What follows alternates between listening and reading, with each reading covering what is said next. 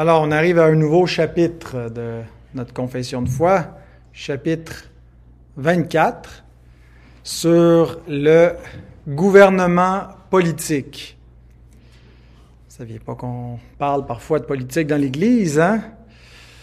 Ben, euh, c'est un sujet controversé, bien entendu, euh, et c'est un sujet aussi qui est difficile. C'est difficile de euh, circonscrire de façon claire euh, le rapport entre l'Église et l'État euh, en particulier.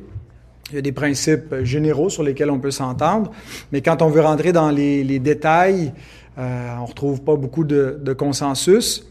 Euh, et donc, euh, c'est quand même important d'avoir euh, une, doctrine du gouvernement dans notre théologie systématique, de comprendre l'origine du pouvoir civil, de comprendre le mandat qui est donné aux autorités civiles, de comprendre le rapport entre le chrétien et l'État. et quand on répond à ces questions-là, ben on, est en train de définir une doctrine politique. Alors, euh, même si on n'a pas tous le même avis politique, euh, on a, tous les chrétiens ont une doctrine euh, du gouvernement. Euh, alors, c'est important de se pencher un petit peu sur cela. Euh, la réforme n'a pas rendu les choses plus simples, hein. ça a peut-être même plus complexifié les choses.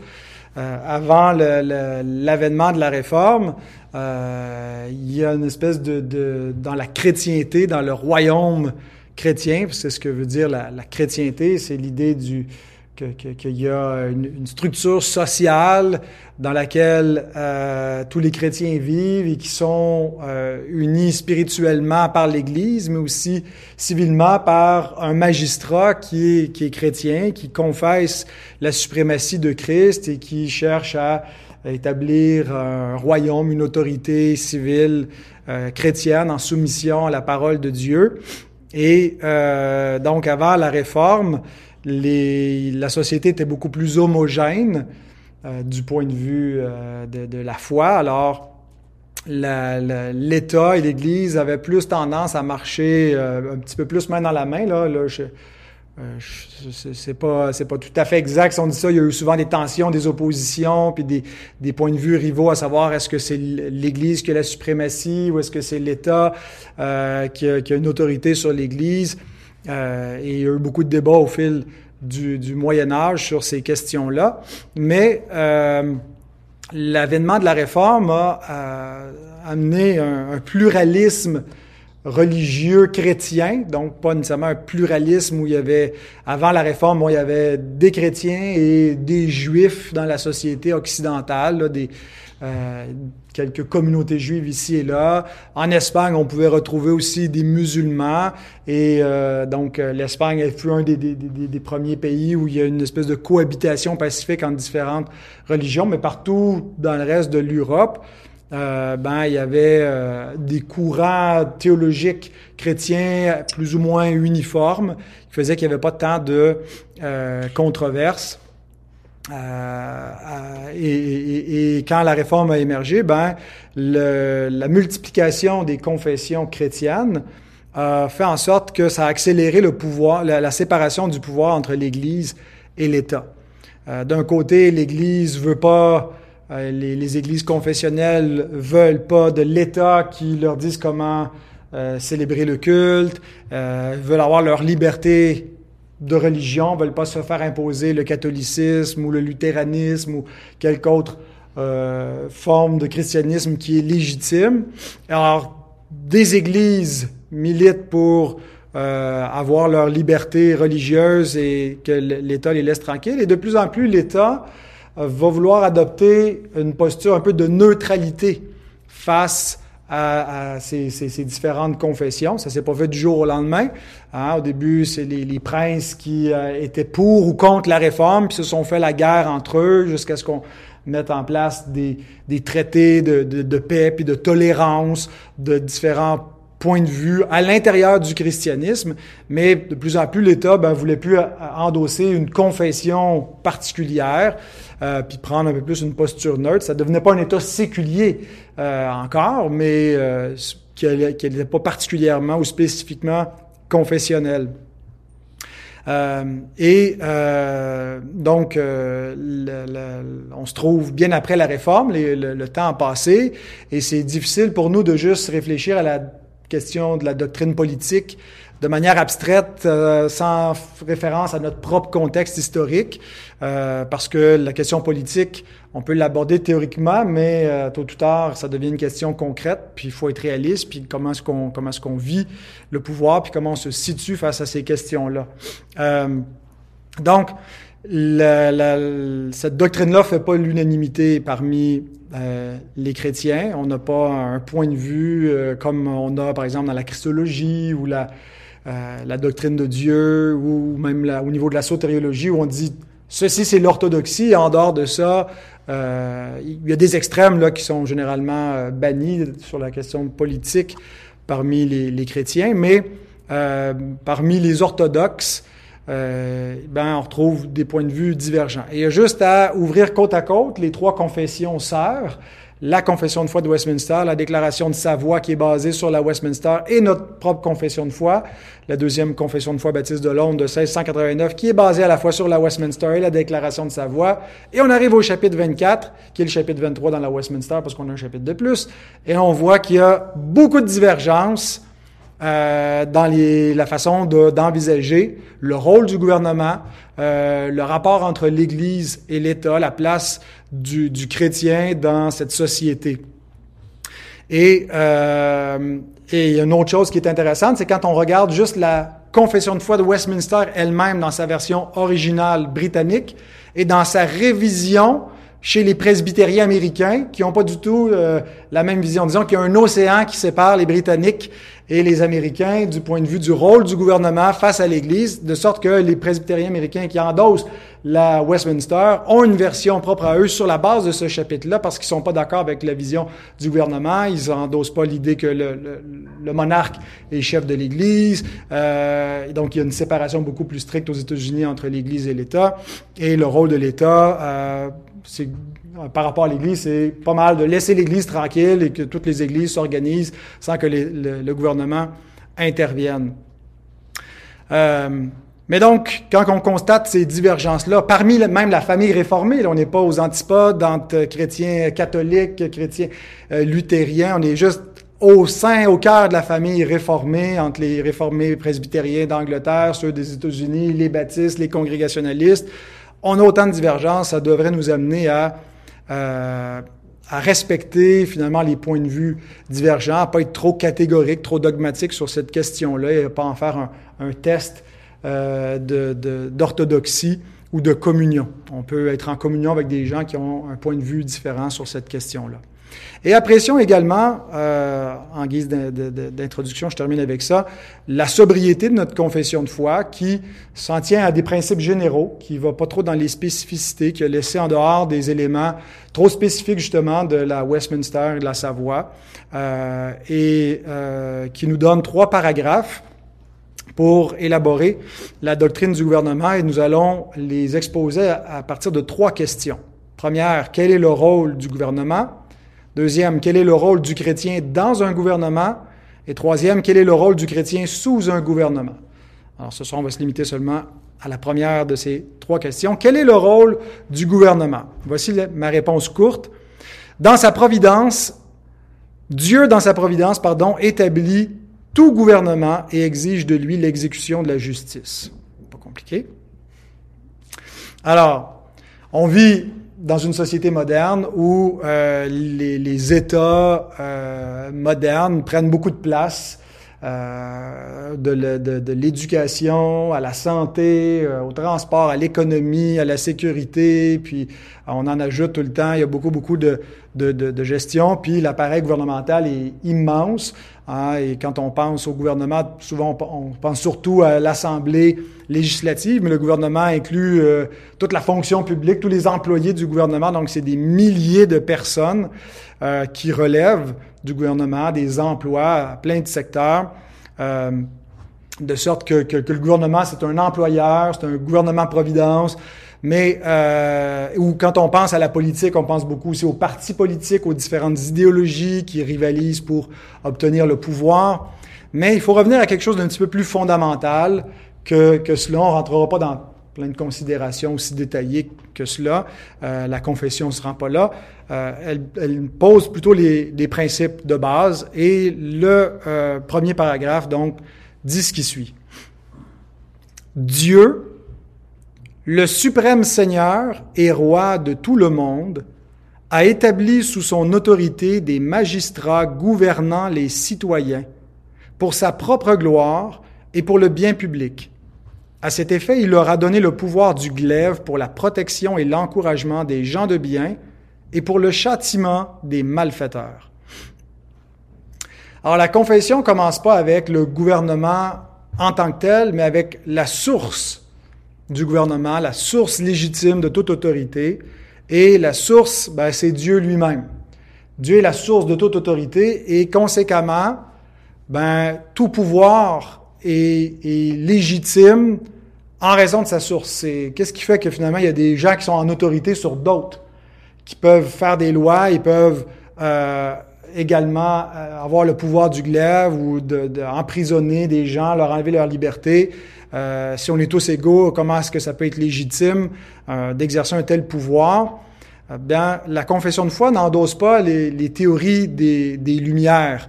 Le siècle des Lumières, qui s'est penché aussi sur euh, le problème politique et qui a établi des théories de contrat social, où finalement les gouvernements peuvent gouverner par une espèce de contrat social implicite où ils ont le consentement des gouvernés.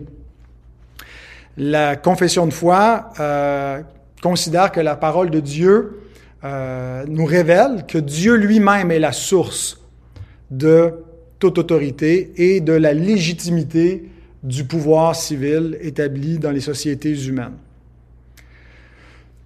Euh, donc, le, le, le, siècle des Lumières et ses penseurs qui adhèrent aux théories du contrat social, et c'est pas mal ce qui prévaut aujourd'hui dans la, la, pensée de l'homme moderne sur euh, l'origine et la légitimité du pouvoir, ben, euh, on, fait l'équation suivante, c'est qu'une société humaine est gouvernée par des humains et a forcément une origine humaine quant à son autorité.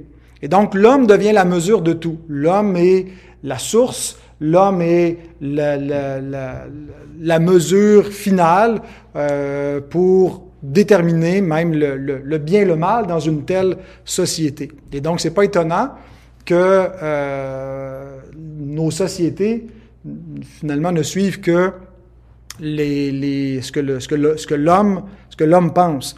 Mais c'est pas le point de départ, c'est pas le point d'arrivée non plus de l'écriture à propos du gouvernement. Euh, bien sûr que euh, nous croyons que le gouvernement est composé d'êtres humains. On croit qu'une société humaine est gouvernée par des humains et qu'elle a aussi en vue le bien de l'homme. Mais la source de l'autorité n'est pas l'homme et l'homme n'est pas non plus la mesure du bien commun.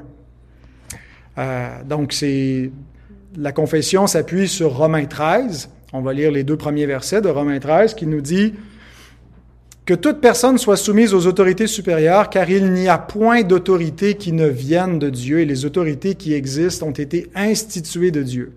C'est pourquoi celui qui s'oppose à l'autorité résiste à l'ordre que Dieu a établi, et ceux qui résistent attireront une condamnation sur eux-mêmes.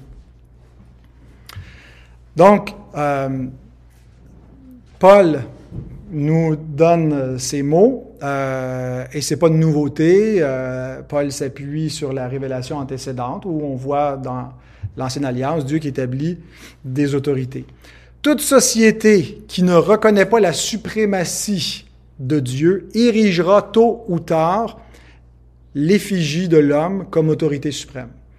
Alors, euh, une, société, le gouvernement tend à devenir idolâtre, à, adorer des faux dieux, et euh, donc souvent les faux dieux reflètent les, les préférences de, de, de l'homme, ce que l'homme aime, ce que l'homme veut, ce que l'homme est.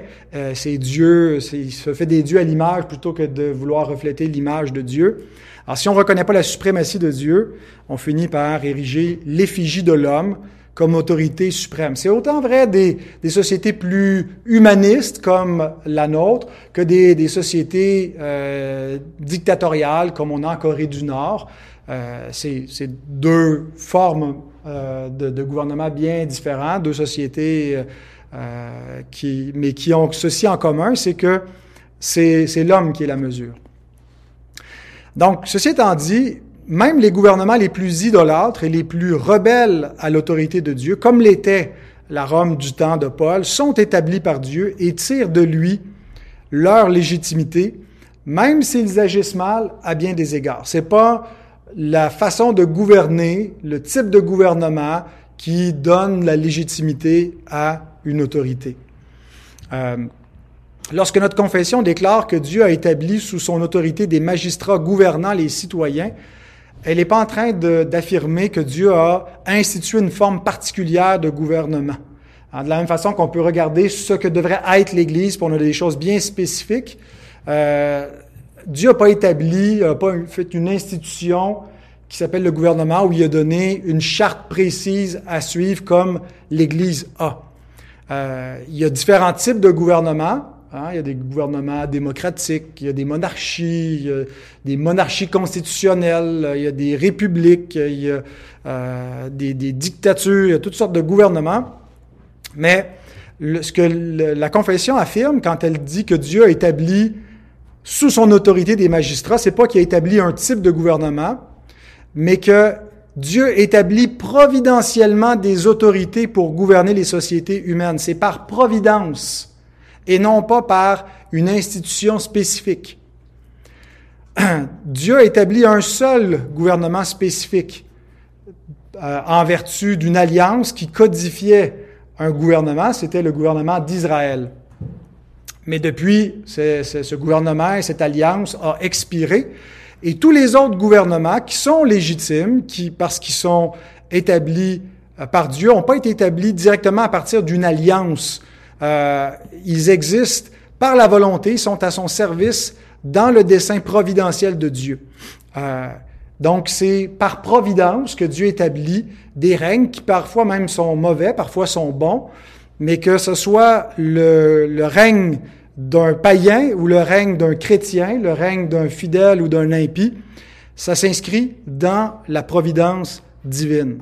Euh, Joseph déclare, euh, Dieu m'a établi seigneur de toute l'Égypte. Genèse 45, verset 9. Il reconnaît que c'est lui qui a établi son règne. Mais euh, le livre des psaumes, euh, il est écrit dans le psaume 103, verset 19, que Dieu a établi son règne dans les cieux, son règne domine sur toutes choses. Euh, et, et, et, on voit que dans la conception des Hébreux, le règne de Dieu est établi, également sur les nations et, et c'est lui qui met en place les princes les rois, même s'ils sont parfois tyranniques. Donc, il a plus à Dieu d'établir Israël parmi tous les peuples, de le choisir comme son royaume, sa propriété, de lui donner son héritage. Mais en même temps, ça ne l'a pas empêché d'appeler l'Assyrien pour châtier euh, Israël et euh, pour, pour euh, renverser une partie du royaume d'Israël, l'amener en exil, et par la suite, parce que le bâton de sa fureur, l'Assyrien se glorifiait euh, d'avoir accompli tout ça, ben Dieu dit, maintenant je te, je te fais la même chose et je casse le bâton de ma fureur. Malheur à l'Assyrien, verge de ma colère, la verge dans sa main, c'est l'instrument de ma fureur. Je l'ai lâché contre une nation impie, je l'ai fait marcher contre le peuple de mon courroux pour qu'il se livre au pillage et fasse du butin, pour qu'il le foule aux pieds comme la boue des rues. Ésaïe 10, 5 et 6. Donc c'est Dieu qui providentiellement établit les royaumes qu'il veut, il les appelle un contre l'autre, et on le voit clairement dans l'exil, où Dieu appelle Nebuchadnezzar son propre serviteur, à qui il a donné non seulement toutes les nations, mais même son propre peuple, auquel, euh, lequel doit se soumettre à, euh, aux Babyloniens. Euh, Jérémie 29, 25, 9 nous dit, J'enverrai chercher tous les peuples du septentrion, dit l'Éternel, et j'enverrai auprès de Nebuchadnezzar, roi de Babylone, mon serviteur. Je le ferai venir contre ce pays, contre ses habitants et contre toutes ces nations alentour, afin de les dévouer par interdit, d'en faire un objet de désolation et de moquerie et de ruines éternelles. Il dit aussi euh, au chapitre 27, verset 6, euh, je livre tous ces pays entre les mains de Nebuchadnezzar, roi de Babylone, mon serviteur. Je lui donne aussi les animaux des champs pour qu'ils lui soient assujettis. Alors, ce n'était pas un gouvernement démocratique, c'est un gouvernement tyrannique, euh, mais qui est établi par la providence de Dieu. Et Dieu l'établit dans un but spécifique, dans sa providence, pour amener certains jugements, mais pour faire progresser son plan de rédemption. Vous savez, quand on lit quand les temps furent accomplis, Dieu envoya son Fils, bon, mais les temps incluaient aussi les temps des nations et tout ce que Dieu a fait par étapes pour conduire euh, à ces temps-là qui étaient propices à la venue de son Fils.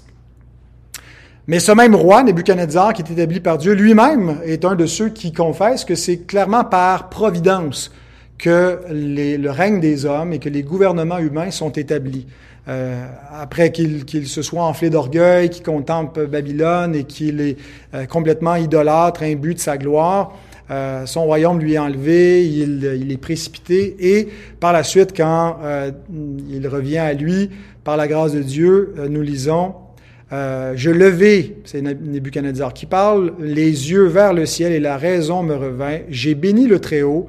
J'ai loué et glorifié celui qui vit éternellement, celui dont la domination est une domination éternelle et dont le règne subsiste de génération en génération. Tous les habitants de la terre ne sont à ses yeux que néants. Il agit comme il lui plaît avec l'armée des cieux et avec les habitants de la terre. Et il n'y a personne qui résiste à sa main, qui lui dise, Que fais-tu? En ce temps, la raison me revint la gloire de mon royaume, ma magnificence, ma splendeur me fut rendue, mes conseillers et mes grands me redemandèrent, je fus établi dans mon royaume, ma puissance ne fit que s'accroître. Et donc il continue en disant, il n'y a pas d'autre roi, il règne au-dessus de, de, tous les rois, et c'est lui qui donne le règne. Donc l'établissement de tout règne que ce soit, de tout gouvernement, vient de la providence divine. Euh, et donc, on n'est pas appelé à défendre particulièrement une forme de gouvernement plus qu'un autre seulement sur une, base biblique. Je pense qu'il y a des principes bibliques euh, qui, nous amèneraient à, être plus sympathiques à certaines formes de gouvernement. Mais, mais Dieu n'a pas euh, institué le gouvernement de la même façon qu'il institue l'Église. Ça va prendre plein de formes différentes. Ça va sembler par moments agir contre sa propre volonté, mais providentiellement, c'est ce que Dieu fait quand il établit le règne et le gouvernement parmi les hommes. Mais maintenant, reconnaître l'origine providentielle de tout gouvernement, c'est utile pour déclarer la légitimité de tout pouvoir, de toute autorité parmi euh, les hommes, même, même les autorités tyranniques comme l'était Rome, euh, étaient légitimes parce que dans la providence de Dieu, quand Dieu met en poste un tyran, ben, il faut, reconnaître la légitimité de, cette autorité. Mais ça ne nous définit pas précisément c'est quoi le rôle d'un gouvernement. Et la confession, fois, met de l'avant un double but d'un gouvernement dans le plan divin, la gloire de Dieu et le bien public. Alors, quand, la, confession parle de la gloire de Dieu, c'est pas dans, dans l'idée que le gouvernement administrerait les ordonnances sacrées et le culte qui ont été plutôt confiés à, Dieu. C'est pas dans le sens où ils doivent devenir spécifiquement confessionnels. C'est que Dieu va se glorifier avec les gouvernements, quels qu'ils soient. Et surtout, ils vont, eux, glorifier Dieu lorsqu'ils veillent au bien public. Le bien public, pour être bien, peut pas être défini selon les standards subjectifs de la société euh, elle-même, mais il doit être défini selon la parole de Dieu. Euh, et donc, sans, euh, moi, je suis pas moi-même un théonomiste. Je pense pas, euh, c'est-à-dire, mon but, c'est pas nécessairement d'imposer un gouvernement chrétien à la société, mais il y a des, des un espace commun que nous habitons dans le monde créé par Dieu, sur lequel Dieu exerce une autorité. et il y a des ordonnances qui obligent tous les hommes, et c'est un peu notre devoir de rappeler que c'est pas aux hommes de définir selon ce qui est bien selon leurs standards, parce que quand euh, les hommes le font, ils changent le mal en bien et le bien en mal, et c'est la, la, dégradation de la société. on a un peu un rôle prophétique pour rappeler que ce, ce bien, c'est ce bien selon Dieu. Euh, mais quand la, la, confession parle du bien public, elle a surtout en vue quelque chose de spécifique et pas seulement euh, c'est quoi la meilleure politique économique pour le fleurissement de la société ou est-ce que l'État devrait prendre en charge la, la santé, l'éducation, on devrait laisser ça euh, aux individus de, de s'organiser eux-mêmes. C'est pas ces considérations-là. Elle a surtout un bien public à l'esprit et c'est l'exécution de la justice. Et on termine avec ça. La justice est un aspect de la vie en société qui ne peut pas être abandonné à la sphère privée, où chacun fait sa propre justice. Euh, parce que par nature, la, euh, justice est d'intérêt public euh, et elle fait partie de, du mandat divin des magistrats. Donc, c'est quand, quand, quand Dieu établit des magistrats et qu'il les appelle ses serviteurs ou ses ministres, ben, c'est pour exécuter la justice spécifiquement. Alors, le gouvernement, en appliquant la, justice de manière rétributive, il restreint le mal et il diminue le crime. Euh, c'est un, principe qu'on voit euh, peu de temps après la chute dans l'alliance noaïque, où euh, Dieu, c'est une alliance aussi qui a un caractère universel. Euh, et donc, après l'entrée du péché dans le monde, il voit que les pensées de l'homme abondent pour le mal et qu'il y a beaucoup de violence qui couvre toute la terre. Et euh, il déclare que euh, qu'il n'en sera pas ici, il fait venir un déluge. Et ensuite, il établit une autorité en disant si quelqu'un verse le sang de l'homme, par l'homme son sang sera versé, car Dieu a fait l'homme à son image.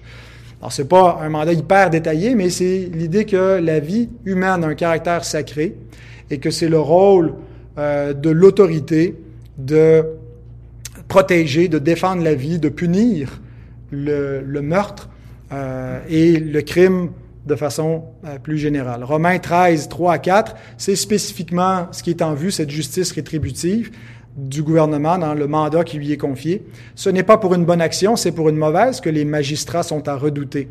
Veux-tu ne pas craindre l'autorité? Fais le bien et tu auras son approbation. Le magistrat est serviteur de Dieu pour ton bien. Mais si tu fais le mal, crains car ce n'est pas en vain qu'il porte l'épée, étant serviteur de Dieu pour exercer la vengeance et punir celui qui fait le mal.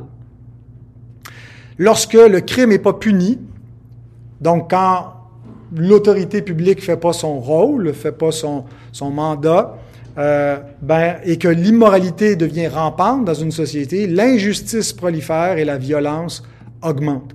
Et euh, j'ai beaucoup de références, je ne vais pas toutes les lire, mais j'ai mentionné déjà le déluge. Dieu donne des instructions à son peuple avant avant d'entrer en terre promise dans Lévitique, en disant Tu ne profaneras point ta fille en la livrant à la prostitution, de peur que le pays ne se prostitue et ne se remplisse de crimes. Alors, les Proverbes disent la même chose, que la prostitution augmente la violence dans le pays, parce que ça corrompt les mœurs et ça rend les hommes impies. Euh, donc, euh, la, la, la, on voit un peu la même chose avec euh, la, pornographie de nos jours qui euh, insensibilise les consciences. Euh, Juge 21-25, au terme de tous ces cycles de violence et de confusion morale, le dernier mot du livre des juges, c'est en ce temps-là, il n'y avait point de roi en Israël, chacun faisait ce qui lui semblait bon. Quand chacun fait ce qui lui semble bon, la violence augmente. Quand le crime n'est pas puni, c'est ce qui se passe. Euh, psaume 106, 34 à 38, un psaume qui contemple euh, pourquoi l'exil a eu lieu, puis pourquoi est-ce que Dieu a châtié son héritage. Ils ne détruisirent point les peuples que l'Éternel leur avait ordonné de détruire. Psaume 106, 34 à 38. Ils se mêlèrent avec les nations et apprirent leurs œuvres. Ils servirent leurs idoles qui furent pour eux un piège. Ils sacrifièrent leurs fils et leurs filles aux idoles. Ils répandirent le sang innocent, le sang de leurs fils et de leurs filles, qu'ils sacrifièrent aux idoles de Canaan et le pays fut profané par des meurtres. On peut dire la même chose, je pense, euh, sous une autre forme moderne avec euh, l'avortement euh, qui sert finalement les, faux dieux euh, du pays. Proverbe 17, verset 23, le méchant accepte en secret des présents pour pervertir les voies de la justice. On, on soudoie, hein, on paye la justice pour... Et puis, qu'est-ce qui arrive? Ben, c'est la corruption. Bon, j'aurais d'autres citations, mais le point, c'est que le rôle d'un gouvernement, c'est de garder l'ordre dans la société en punissant le crime, en faisant la promotion de la droiture de la morale. Et quand c'est pas fait, ben c'est la violence qui augmente, c'est euh, les méchants qui se multiplient euh, et c'est la décadence. Et à ce moment-là, les justes ont à craindre, parce que quand les pécheurs et quand les méchants abondent dans le pays, ben, les justes commencent à se cacher. C'est là où la persécution commence. Tout gouvernement humain aura un certain degré de corruption, puisqu'il est composé de pécheurs, mais il arrive qu'un gouvernement soit si corrompu que non seulement il néglige la justice, mais il perpètre lui-même une injustice telle qu'aucune réforme n'est envisageable. Un tel gouvernement devient une absurdité et une insulte à Dieu en étant l'opposé de ce pourquoi il est appelé serviteur, diaconos et ministre, liturgos de Dieu en Romains 13. Euh, donc, on pense à, des... Il y a des gouvernements, on, regarde le gouvernement qui est corrompu, mais c'est pas au point de certains États. On peut penser à ce qui s'est passé euh, dans le Troisième Reich euh, avec Adolf Hitler, puis où il devenait impossible de collaborer de quelque façon avec, avec cet État-là, tellement il était idolâtre et corrompu. Et la seule façon, c'était de, de, devenir un ennemi de l'État pour pouvoir rester fidèle à Dieu. Donc, les chrétiens vont préconiser généralement un gouvernement qui limite volontairement son pouvoir et qui va se concentrer sur le mandat de justice.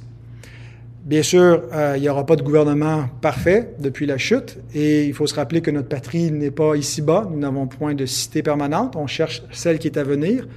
Mais en revanche, tout comme les Israélites à Babylone qui cherchaient le bien de la ville où Dieu les avait envoyés parce que leur bien dépendait du bien de la ville, Jérémie 29, 7, ben, les chrétiens cherchent aussi le bien de la cité où ils habitent parce que la, paix de l'Église en dépend. 1 Timothée 2, 1 à 4, où on est appelé à prier pour les autorités, les rois, afin qu'on puisse mener une vie paisible. Euh, et donc, en ce qui a trait à la politique, les chrétiens devraient éviter deux écueils. Un piétisme qui tend à considérer qu'un chrétien devrait s'intéresser ni de près ni de loin à la politique, que c'est indigne d'un chrétien de penser à cela ou de s'intéresser à cela. Euh, et souvent, cette approche-là oublie la suprématie de Dieu sur les autorités humaines. Mais l'autre extrême, euh, c'est ben, la posture inverse, euh, où on a l'impression que le, le, royaume de Dieu, sa croissance passe par les institutions politiques, et qu'on oublie que Jésus dit que son royaume n'était pas de ce monde. Jean 18, 36. Donc, un certain euh, équilibre, euh, puis surtout si on se concentre sur les, principes de la parole de Dieu, on va voir de façon un peu plus pratique dans les deux prochaines études, si le Seigneur le permet, quel est notre rôle dans un gouvernement, dans notre participation à l'autorité, la, la, fonction publique, même la place pour la guerre juste, euh, l'idée de prendre des armes euh, ou d'être au service d'un gouvernement qui peut parfois être impie, et quelle est notre place sous un gouvernement? Euh, l'idée de, soumission, ça va jusqu'où? La, la, notion de, de, payer des impôts, de payer des impôts pour, par exemple, financer des choses qui sont contre la volonté de Dieu. Qu'est-ce qu'on fait avec ça? Les questions de conscience. donc, ça sera pour les prochaines études.